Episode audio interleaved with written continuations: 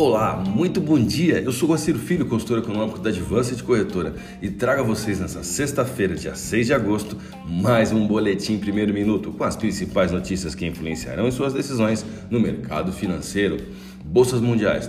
A Bolsa de Xangai encerrou o dia com queda de zero vírgula vinte e quatro por cento, enquanto a Bolsa japonesa Nikkei alta de zero vírgula trinta e três por cento. Mercado futuro norte-americano.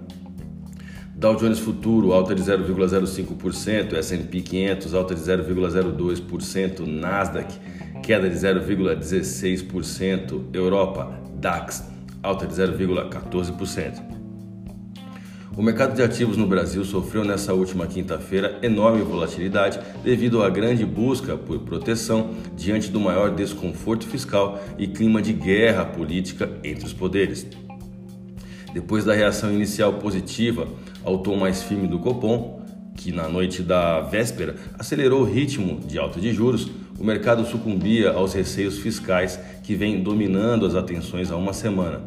Notícias sobre o novo refis, que permitiria que a perda de receita com o programa não precisasse ser compensada, se somaram a um ambiente fiscal que ficou mais incerto nos últimos dias, em meio a recorrentes temores de que o descumprimento do teto de gastos e de pressões por despesas conforme o país caminha para o ano eleitoral de dois mil e vinte e dois.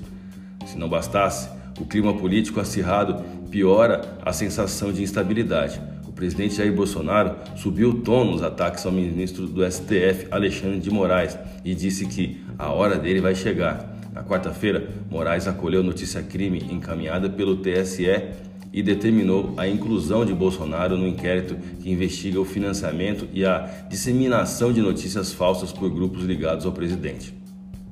O dólar rompeu a barreira de cinco vírgula vinte e seis seis durante a sessão de ontem, dia cinco, e agora, em compra forte, aponta, é, segundo os nossos indicadores técnicos, é, em médias móveis, ele vem apontando é, um teste na resistência de cinco vírgula vinte e cinco.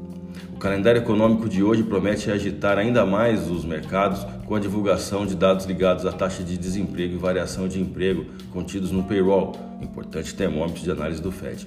Vamos aos gráficos? Eu vou começar pelo dólar.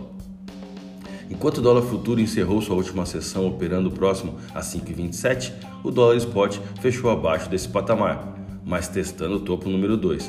A divisa norte-americana registrou um volume de negócios no pregão do dia cinco de duzentos e vinte e um bilhões de reais em contratos futuros de dólar negociados na Bolsa Brasileira, ou seja, alta de um vírgula cinquenta e cinco por cento e taxa spot de cinco vírgula vinte e quatro oitenta e oito. Falando do euro agora, bom, o euro opera se movimentando em grande volatilidade dentro de uma amplitude demarcada pelo suporte de seis vírgula zero sete oitenta e oito e resistência em seis vírgula vinte e quatro, ambas taxas spot. A moeda da zona do euro encerrou o pregão de quinta-feira com alta de um vírgula quarenta e cinco por cento e taxa spot de seis vírgula vinte e setenta e sete. A minha dica você já sabe, siga nossos boletins para ficar sempre conectado às principais notícias.